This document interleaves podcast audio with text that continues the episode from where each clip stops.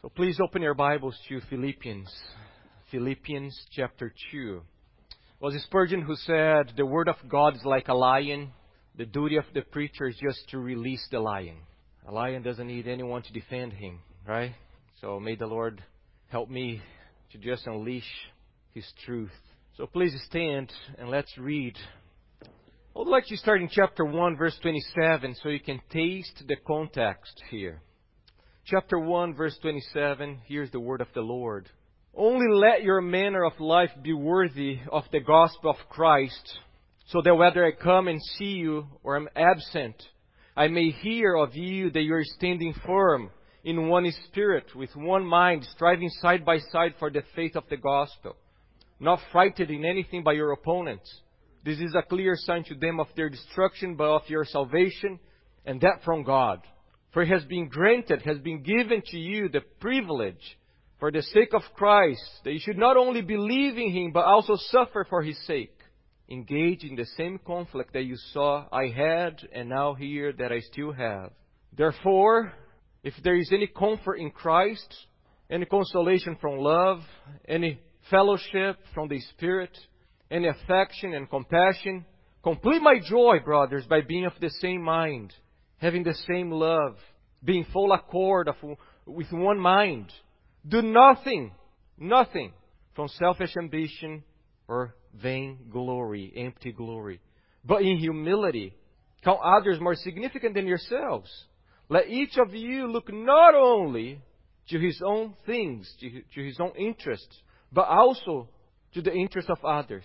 Have this mind in you, which was also in Christ Jesus who though being the form of God did not count equality with God a thing to be grasped, but emptied himself by taking the form of a slave, being born in the likeness of man, and being found in human form, he humbled himself by becoming obedient to the point of death, even death on a cross. Therefore God has highly exalted him and bestowed on him the name that's above every name so that at the name of Jesus every knee should bow in heaven and on earth and under the earth, and every tongue confess that Jesus Christ is Lord for the glory of God the Father. Please be seated. Lord, we beg you, we ask you to help us. Speak to us. Open our hearts, open our ears. We all have responsibilities towards your word. I have the responsibility of being faithful in my preaching. The congregation has the responsibility of listening attentively, making sure that what I'm preaching is true. So we all need your help, Lord. So we humble ourselves before you. I'm always amazed by your statement, Jesus, that we who are evil can give good gifts to our children. How much more our Heavenly Father, who is holy, all good, all perfect, would not give us the Holy Spirit. So we ask for a new measure of the Holy Spirit within us. Work in us, through us. Feed us with your food, with your heavenly food, Lord. This morning we thank you. We thank you for providing for our needs. We have so much, Lord. So we thank you. Thank for the abundance of food that we have at home. Water, cars, work, healthy bodies. Thank you so much, Lord. Thank you for this church. Thank you for this place that we can assemble together. And we lift up other churches in the Salem area to you, Lord. Help your church to be faithful to you. Bring those churches that are filled with fear of man to repentance. Help them to fear you, Lord. Lord, we also lift up our governors before you. We pray for our governor. We pray that you'd save her, that you'd bring your fear upon her heart. And we pray for our president. Pray that you'd restore him physically and above all spiritually. Draw him to Christ. Help him to embrace Jesus Christ. We thank you, and we know that you are good. We know that your ways are holy. And even when we cannot understand, we can trust your heart. We can trust your plans. In Jesus' name, amen. Amen. Narcissistic. That's a word that's becoming more and more popular in our culture. Narcissistic. Narcissism. The definition extremely self centered, with an enormous sense of self-importance, marked by or character by or characteristic of excessive admiration or infatuation with oneself. And if you know Greek mythology, Narcissus, or the Latin Narcissus. That's from where it comes from. And you remember the story of that beautiful hunter, Narcissus. And he sees his reflection in the waters. And he's so attracted to his reflection. That there are two different stories of this mythology. One is that he drowns as he's trying to embrace the reflection, and the other one is that he cannot leave and he dies because he cannot leave. He's so in love with the self reflection that he cannot walk away. And that's what we see in our culture. Society is all about self centeredness. And what's amazing is that what our culture calls a disorder, narcissism, now is a disorder. Right? So, they, they even label that narcissistic personality disorder, NPD, and it can be treated. The Bible has another name for narcissism, and that's called selfishness. And selfishness is the DNA of sin. You think about sin, you think about Satan, you think about the Garden of Eden, and was selfishness, the desire to dethrone God out of his throne and place me on the throne of God. So, why we have so many fights and quarrels? James says, James chapter 4, because we desire, we don't have it. It's me, my will, my desire that needs to be done. Our culture, our society is all about being self-centered. Behold the use of the prefix self. Self-help, self-esteem, self-checkout, self-care, self-efficient, self-branding, and selfie. There was MySpace before, remember, they changed that, it became Facebook. So we are bombarded from outside and from inside with the idea that we are the center of the universe. Everything should be surrounding me, around me. So much of the social media is all about who? My pictures, my party, my food, my vacation. Who cares?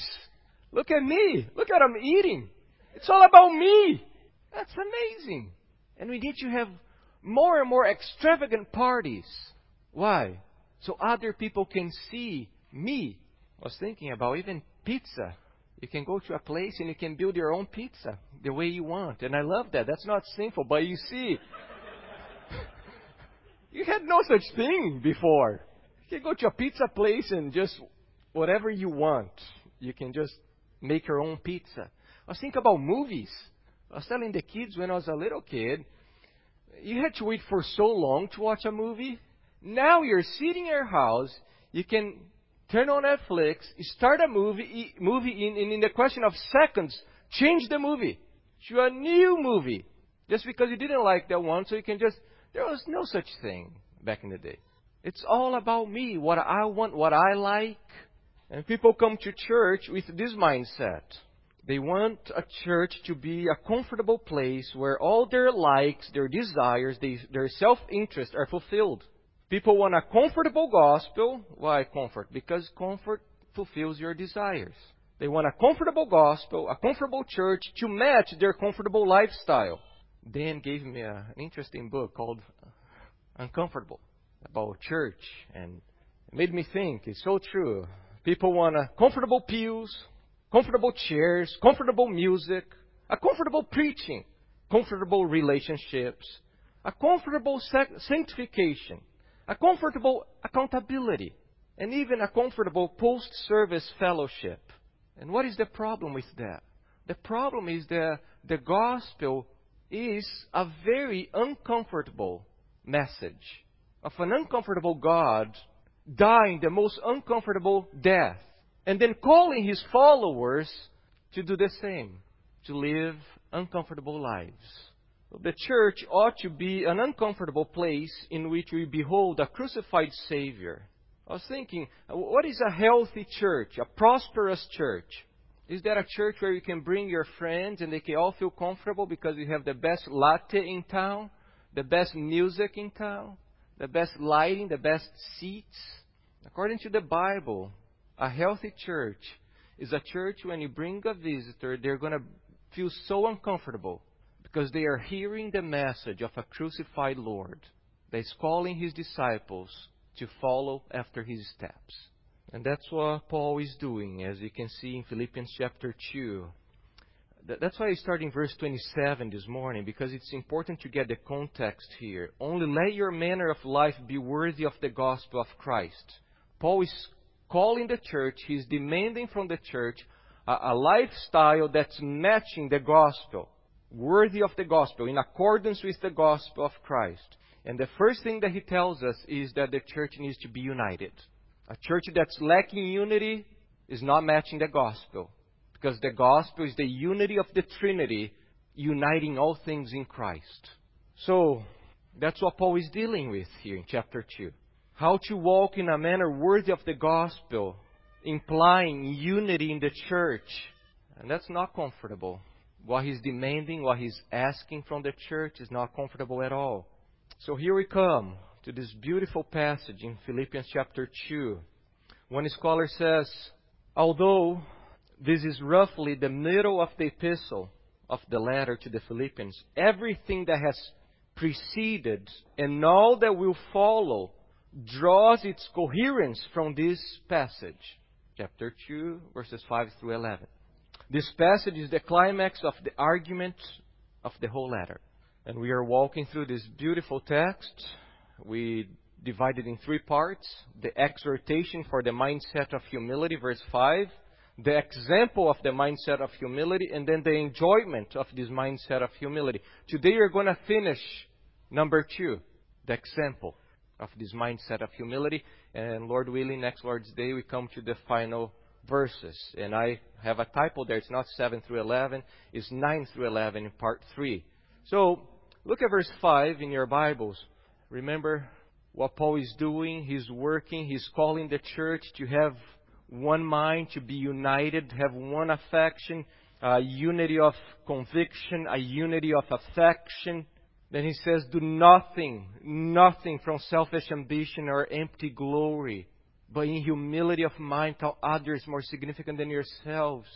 No, no, no, no, no, no. Don't look at only at your interest, but look in the interest of others. And then comes verse 5. Have this mindset in yourselves which was also in Christ Jesus. And you remember that's important because verse 5 is a bridge.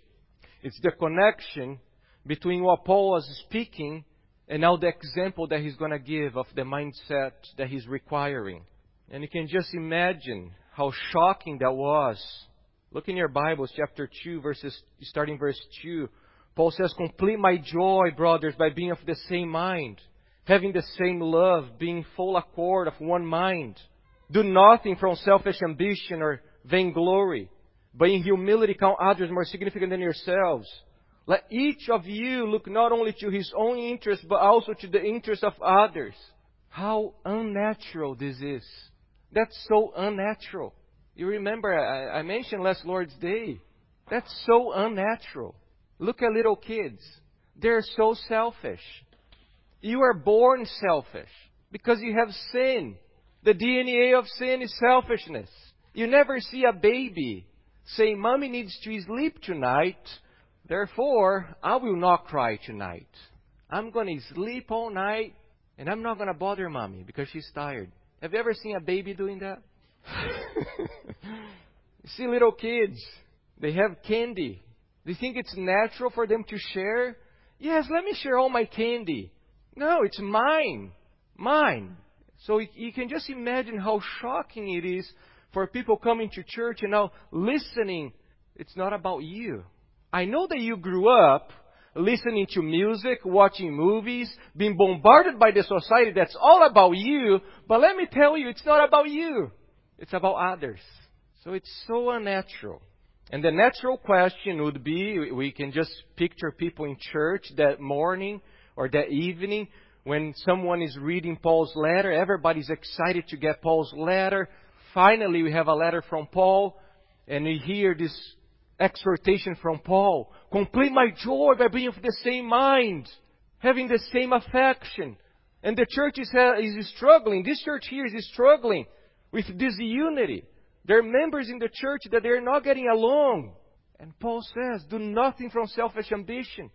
Stop looking at your own interests. Look at the interests of others. And you can just imagine they're saying, How? How am I supposed to do that? How low am I supposed to go, Paul? You tell me to have a, a lowly thinking about myself. How low am I supposed to go? How humble am I supposed to be, Paul? And that's what Paul does in the following verses. He paints the picture of the humility that he is longing and that he is demanding from the church. And the picture is none other than the picture of the gospel itself. And Paul paints this picture with three major scenes. First, Jesus in his glory in heaven. And then, as a master, he starts painting Jesus going down and down and down his humiliation. The King of glory, removing his garments of majesty, taking up a towel just like a slave, and going down even to the cross. And then the last scene that Paul is going to paint is the enjoyment of this humility. This humiliation is turning to exaltation. So that's what Paul is doing here.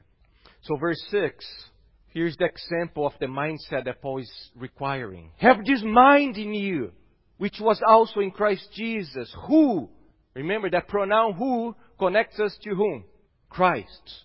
Which was in Christ Jesus, who, though or because, depending how you translate the verb or how you see the, the, the, the, the tense of the verb, and there is a difference between because existing in the form of God and though existing in the form of God. One is a contrast, the other one is a consequence. And both work very well. Who, because or though existing in the form of God.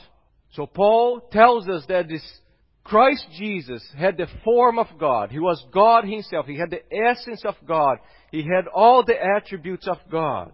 That's what Jesus says in John 17:5. And now, Father, glorify me in your presence with the glory that I had with you before the world existed. So Paul is telling us that Jesus Christ had the glory of God. He was God himself. And then he says, who exists in the form of God did not count equality with God a thing to be used to his own advantage. Jesus refused to use his majesty and his glory and his deity for selfish reasons. That's why you understand why some scholars or translators say, who, because existing in the form of God, implying that because that's the character of God, that it would be impossible for him to be selfish. Because he's God, and the nature of God is a God who gives, that's impossible for him to just look at his own interests who though or because exists in the form of God did not count equality with God a thing to be used to his own advantage. And that's the true nature of our God. He's characterized not by selfish grabbing, but an open-handed giving. And then he says, but emptied himself. And we talk about this last Lord's Day, the emptying of himself that has nothing to do with forsaking deity, God cannot stop being God. There is no way for God suddenly to be no God anymore. So since Jesus has always been God, He's always God. And when He takes upon Himself the flesh, He's adding, He's adding human nature to His deity. He's not putting away His deity. So let Paul explain to us what empty himself means. So he explains by the participial clauses. Look at that. He emptied himself by taking the form of a slave. Many most English translations have what? Servant. Remember, there are more than five Greek words for servant. And there was just one Greek word for slave, doulos. And guess what? Paul is using doulos here. He's not talking about servant. There's a major difference between a servant and a slave. A servant has rights. A servant can say, I'm not taking this job. A slave has no rights. That's exactly what Paul is doing here. Jesus reveals the nature of our triune God by taking the form of a slave, one who gives, one who serves. And that's amazing to think about the Trinity. This passage has been forcing me to study the Trinity from a different angle that I had never thought before. The nature of the triune God.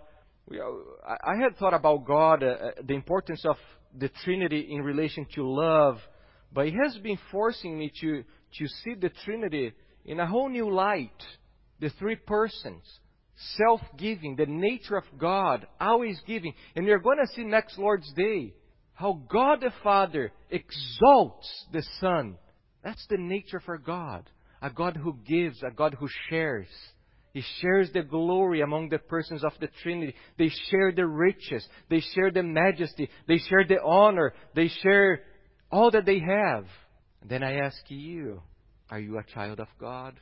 Has God brought regeneration into your lives? Are you a child of God? I hope so.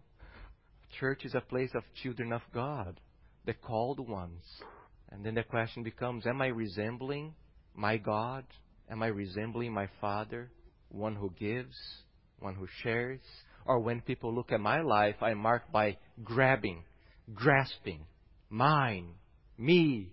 So that's a beautiful way to show how Jesus empties himself by taking the form of a slave.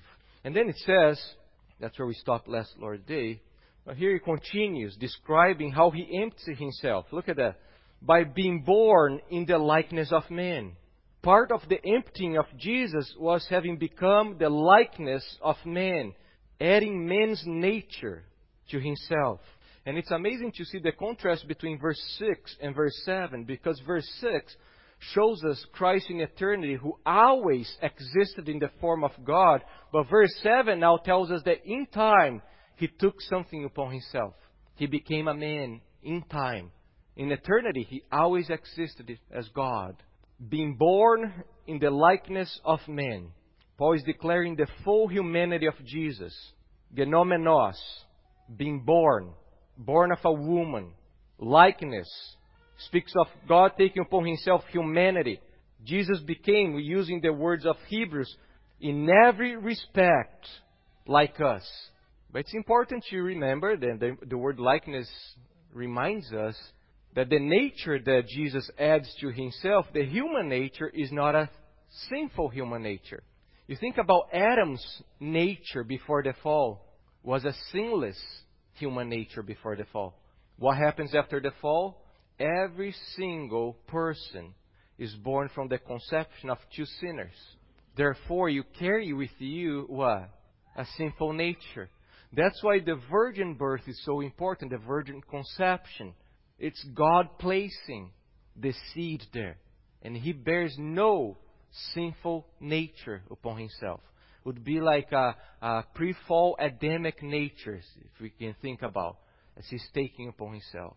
As one scholar says, Jesus is truly man, but he's not merely man. And then says, and being found in human form, that's the ESV. I like the NIV or the NES or the King James that says, and being found in human appearance. In human appearance. See Paul's use of form of slave, likeness of man, human appearance. What is he doing? He's telling that Jesus truly became man. That's part of the humility of Christ as fully God, now taking upon himself the form, the likeness of a creature.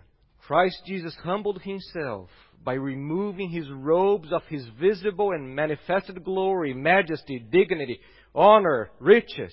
He never removed his deity, but he removed the robes of those visible glory and majesty and he places upon himself garments of humanity. Talk about humiliation. And being found in the appearance of a man. What does it mean? That Jesus appeared like a man. In the appearance of man. Why is that important? And you see that Jesus, when he walked in the dusty, dirty roads of Galilee, he had no halo over his head. There were no light shining upon him. He was not the most handsome man in Galilee. He was a man like no other man. When he walked through the streets of Galilee, nobody looked at him and said, Oh, here's God incarnate. Look at all his glory. He was just like any other man. That's why he was mocked his whole life. That's why he was rejected his whole life. Who are you to call yourself the Messiah? Look at you. And they would mock him. In the eyes of those who saw his incarnate life, he was just a man. That's the opposite of our society, right? Our society is all about how awesome you gotta show yourself, how glorious you gotta be. So before posting any selfie, what do you need to do? Photoshop. Make yourself look better. That's crazy. Think about our culture and the contrast with the gospel and with Christ. And sadly, we adopt our culture. We eat, we devour our culture. Who exist in the form of God did not count equality with God something to be used for his own advantage, but emptied himself by taking the form of a slave, being born in the likeness of men, and being found in human appearance. Talk about humiliation. The God of all glory, the uncreated one, the creator of all creatures. Now he takes upon himself the form of a creature. I don't think our minds cannot grasp that. For God to become man, talk about humility.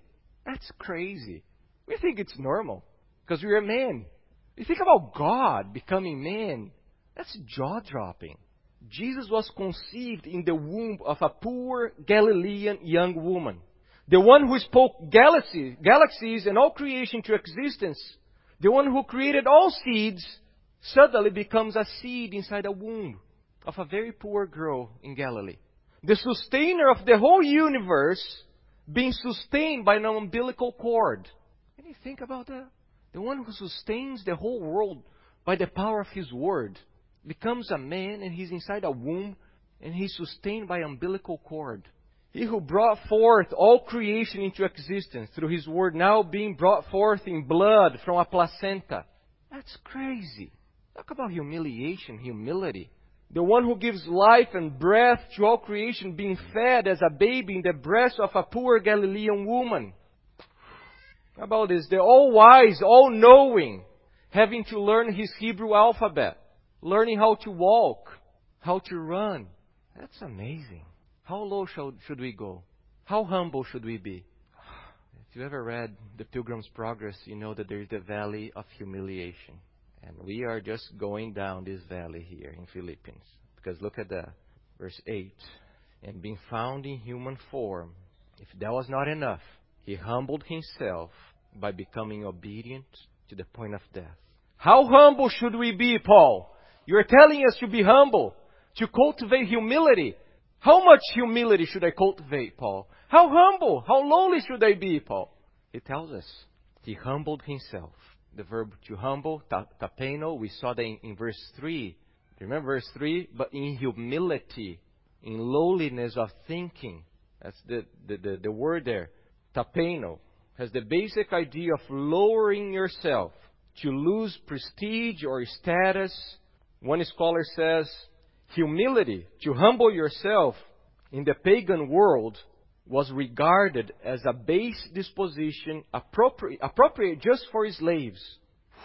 And says he humbled himself. How? By becoming obedient. Let me tell you, God has no obligation to obey anyone. Actually, it's the opposite. Everyone must obey him. He's worthy of every single person's obedience. Full obedience, complete obedience, total obedience. And yet, he humbles himself by being the one who deserves all obedience by becoming obedient. As the new and last Adam, he perfectly obeys the righteous standards of God. The author of Hebrews tells us, Hebrews chapter 5 verse 8, listen to this. Although he was a son, he learned obedience through what? Through what he suffered. Even his obedience was a painful obedience, was through suffering. Notice that he humbled himself, Nobody made him do that. So there are many uh, liberal theologians, and they are going to say that the death of Christ was actually child abuse. How could a father do that to a child? But you see, he humbled himself. That's his nature, that's his character, to give himself. Humble himself by becoming obedient. And he learned obedience through what he suffered. And then who are we to desire a painless obedience. I want a comfortable obedience. I want to obey to the point that I feel comfortable. So I want to obey what Christ calls me to do and be, but without pain. No. I was thinking about him becoming a man, humbling himself, becoming obedient. All things that he never needed to do that. He enjoyed perfect relationship, perfect fellowship, perfect worship in heaven. Then you think about him coming, becoming a man, the whole humiliation of God becoming a man, being born, growing. And then you think about how much he suffered on behalf of other people. I asked the kids last night, I asked, have you ever suffered because of someone else, one of your siblings sin? Yes. Yes, because sins have consequence. So sometimes one sibling disobeys or sins and there's consequence for everyone else. We are sinners and we deserve even the consequence of other people's sins. But now imagine you being the Holy One and yet spending your whole life bearing the consequence of sins of others. Your whole life you are being rejected, mocked, despised by people because of Jesse's sin, Hannah's sins, Joseph sins. Sometimes you see people suffering, people who have been falsely accused, falsely slandered. Sometimes you have brothers and sisters and we we suffer with them, right? Sometimes you see, man, that person is going through all this pain, being accused of all these things, and that's not true. Now imagine your whole life like that. People calling you bastard. Who is your dad?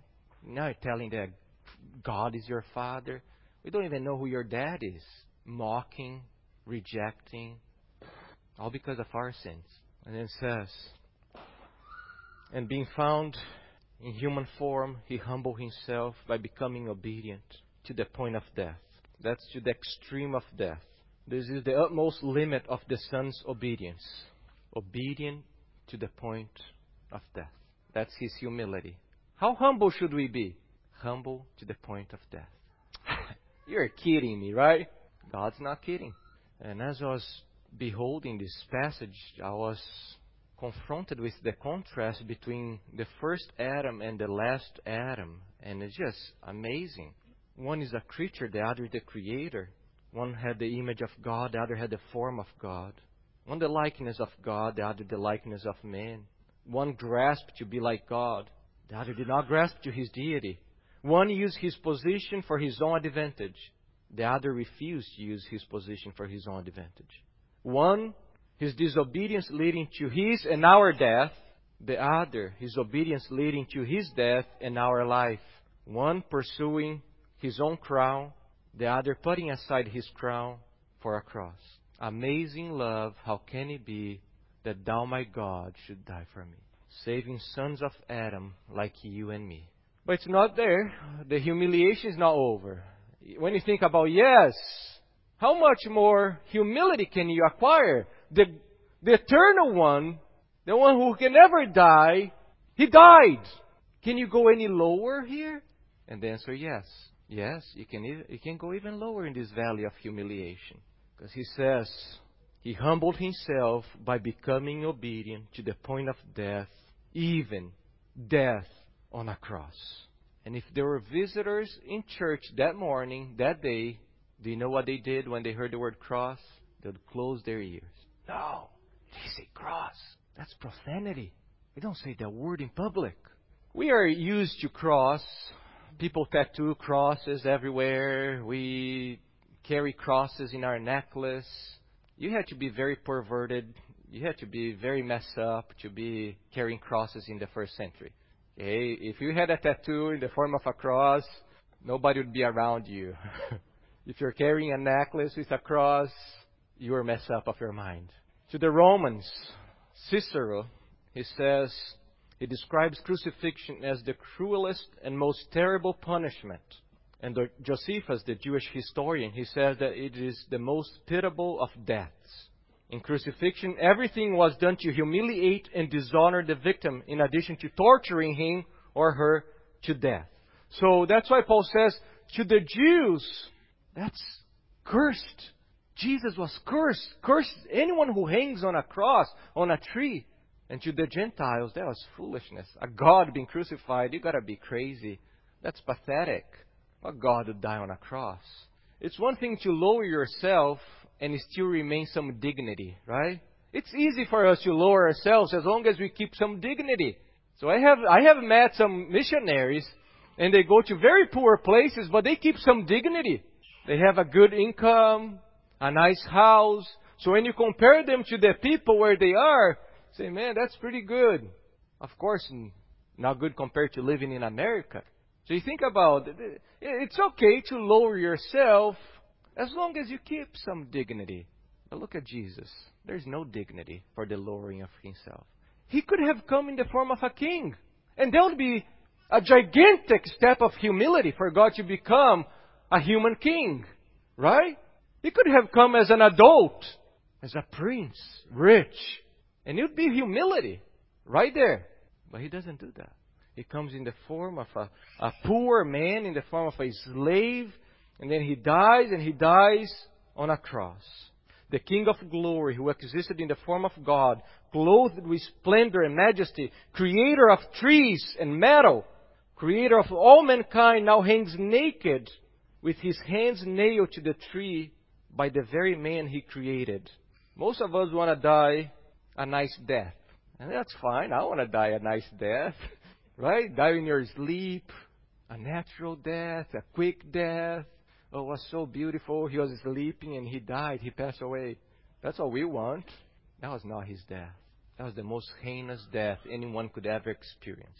F.F. Bruce, he writes, It's difficult for us, after so many Christian centuries, during which the cross has been venerated as a sacred symbol, to realize the unspeakable horror and disgust that the mention or indeed the very thought of the cross provoked. By Jewish law, anyone who was crucified died under the curse of God. Deuteronomy 21:23. In polite Roman society, the word cross was obscenity, not to be uttered in conversation. Even when a man was being sentenced to death by crucifixion, an archaic formula was used to avoid the pronouncing of this four letter word, as it was in Latin crux. This utterly vile form of punishment was that which Jesus endured. Naked, hanging on a cross, ev- so everyone could see the power of Rome, showing the power of Rome. That's what's going to happen to you if you rebel against us. Death on the cross was not only physically torturous, but also deeply embarrassing. The victim was crucified naked, even his bodily excretions were on public view. How low are you supposed to go? How humble are supposed to be? Is there a limit to humility? I was thinking about why, why is Paul writing this? Is Paul writing this so he can have a nice conversation after church about Greek words such as morphetheo, harpagmos, eknosen, keno. Let's have a nice discussion about the emptying of Christ. Is that why Paul is writing this? Is Paul writing this so we can just lose ourselves in the amazing depth of Christology that he has here? Is Paul writing this so our heads can just become gigantic with information about Christ Jesus? No, he's writing this so the church can walk in a manner worthy of the gospel by keeping the unity through humility. That's why Paul is writing this. Charles Spurgeon, he says, Paul wishes to unite the saints in Philippi in the holy chains of love. To do this, he takes them to the cross. Beloved, there is a healing for every spiritual disease in the cross. Men do not quarrel when their ambitions have come to an end, when each one is willing to be least. Have you ever seen a fight because people want to be the least? Because people want to be the greatest servant? When everyone desires to place his fellows higher than himself, there is an end to party spirit. Schisms and divisions are all passed away. Did Christ humble himself? So come, brothers and sisters, let us practice the same holy art. What do you have that's yours by right? What do you have that's yours by right? Think. Maybe your bank account, your cars, your house, your family, your wife. What have you been doing those things? You make a circle and says, mine, mine. No one is touching here. Mine. Because we are grasping, grabbing what we think it's ours by right. Behold Christ when it comes to the use of our time, the use of our money, the use of our energy, the use of our strength, the use of our bodies. What are we doing with that? Are we saying, mine, me, mine, me?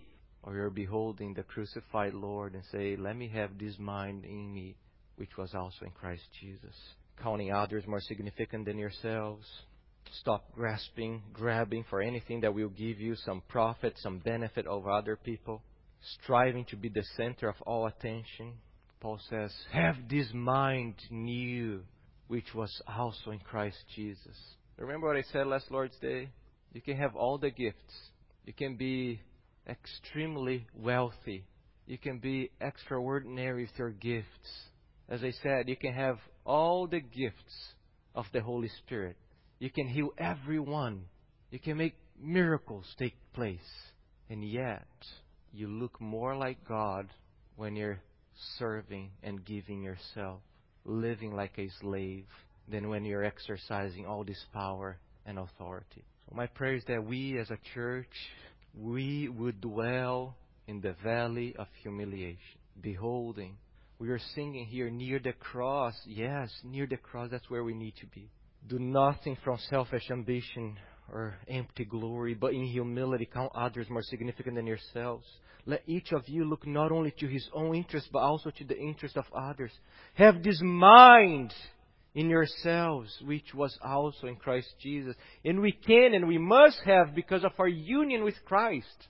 He humbled himself by becoming obedient to the point of death, even death on a cross. The Roman orator Cicero, he said, let the very name of the cross, that's how the Romans saw the cross, let the very name of the cross be far away, not only from the body of a Roman citizen, but even from his thoughts, his eyes, his ears. I told the kids that if we were living under the Roman t- time and we were going to the park, we were walking, and there was a crucifixion take place, I would have to close their eyes and walk a different path because of how gruesome, how nasty, how horrible, how heinous that scene was for a little one to see. A naked person with body completely open, birds eating the flesh while the person is still alive, hanging there, being mocked by people. But that's why Cicero, and he represents the whole humanity. That's humanity far away with this cross. The cross that was so far from the thoughts of the Roman citizens are so near to the heart, eyes, ears of the citizens of heaven. That's why we sang Frances Crosby's song, Jesus keep me near, keep near the cross. There is a precious fountain, free to all, a healing stream flows from Calvary's mountain. The cross heals us from selfishness. There is healing in the cross from what people call narcissistic, selfish tendencies. There is no remedy but the cross for selfishness. While the Romans wanted the cross far away from their eyes and ears, Christianity calls us to always behold the cross. Why? When I survey the wondrous. What happens? Where the Prince of Glory died. Then what does Isaac Watts says? My richest gain I count but loss. While Cicero, representing fallen humanity, declares, Let the very name of the cross be far away, not only from the body, but from the thoughts and eyes and ears of the Romans. Jesus says, I want you often to have a meal in which you celebrate the cross, when you remember the cross and you proclaim the cross to one another. And that's what the Lord's Supper is. It's a wonderful time. It's a humbling time I don't know anyone with a sound mind that can come to the Lord's table thinking highly of himself. Of course, Jesus would invite me to come to his table. Who'd not invite me to come to his table? Can anyone come to the Lord's table without humility? Think about think about it yesterday. The Lord's table. Therefore, we are the slaves sitting with the Lord at His table. What a beautiful picture! And we are celebrating what? That this Lord bought us with his own blood. And Paul says, You are no longer your own, you belong to him. And that's what the Lord's table is a time when we come and we celebrate the humility of Christ in, in, in living, dying for us. And now, because of that, because he bought us, because we are his, we must live like him. Shall we pray? Lord, we, we need you. We desperately need you. Humble us Kill us and revive us. Crucify us, Lord. Forgive us for thinking so highly of ourselves. Forgive us for not having this mindset that was in Christ Jesus so often. So often we think that we are better than Jesus, that we deserve, deserve more than Jesus. So please forgive us. Lord, we ask you, we beg you, give us grace to examine ourselves this morning. Clothe us with a wedding garment of humility so that we may sit at your table in a worthy manner. Lord, we pray that we would not be partaking of this ordinance without the due respect and due sobriety that it requires from us. The price paid in order that we may celebrate the Lord's table is unthinkable, unimaginable. The God who was clothed with all majesty, rich beyond all comprehension, made himself poor, became a man, died the lowest death anyone could ever die, in order that we may be his people and celebrate with him. So we praise you, we thank you, and we pray your blessing. Give us grace, Lord. We don't want to partake this in an unworthy manner. So help us. In Jesus' name, amen. Amen.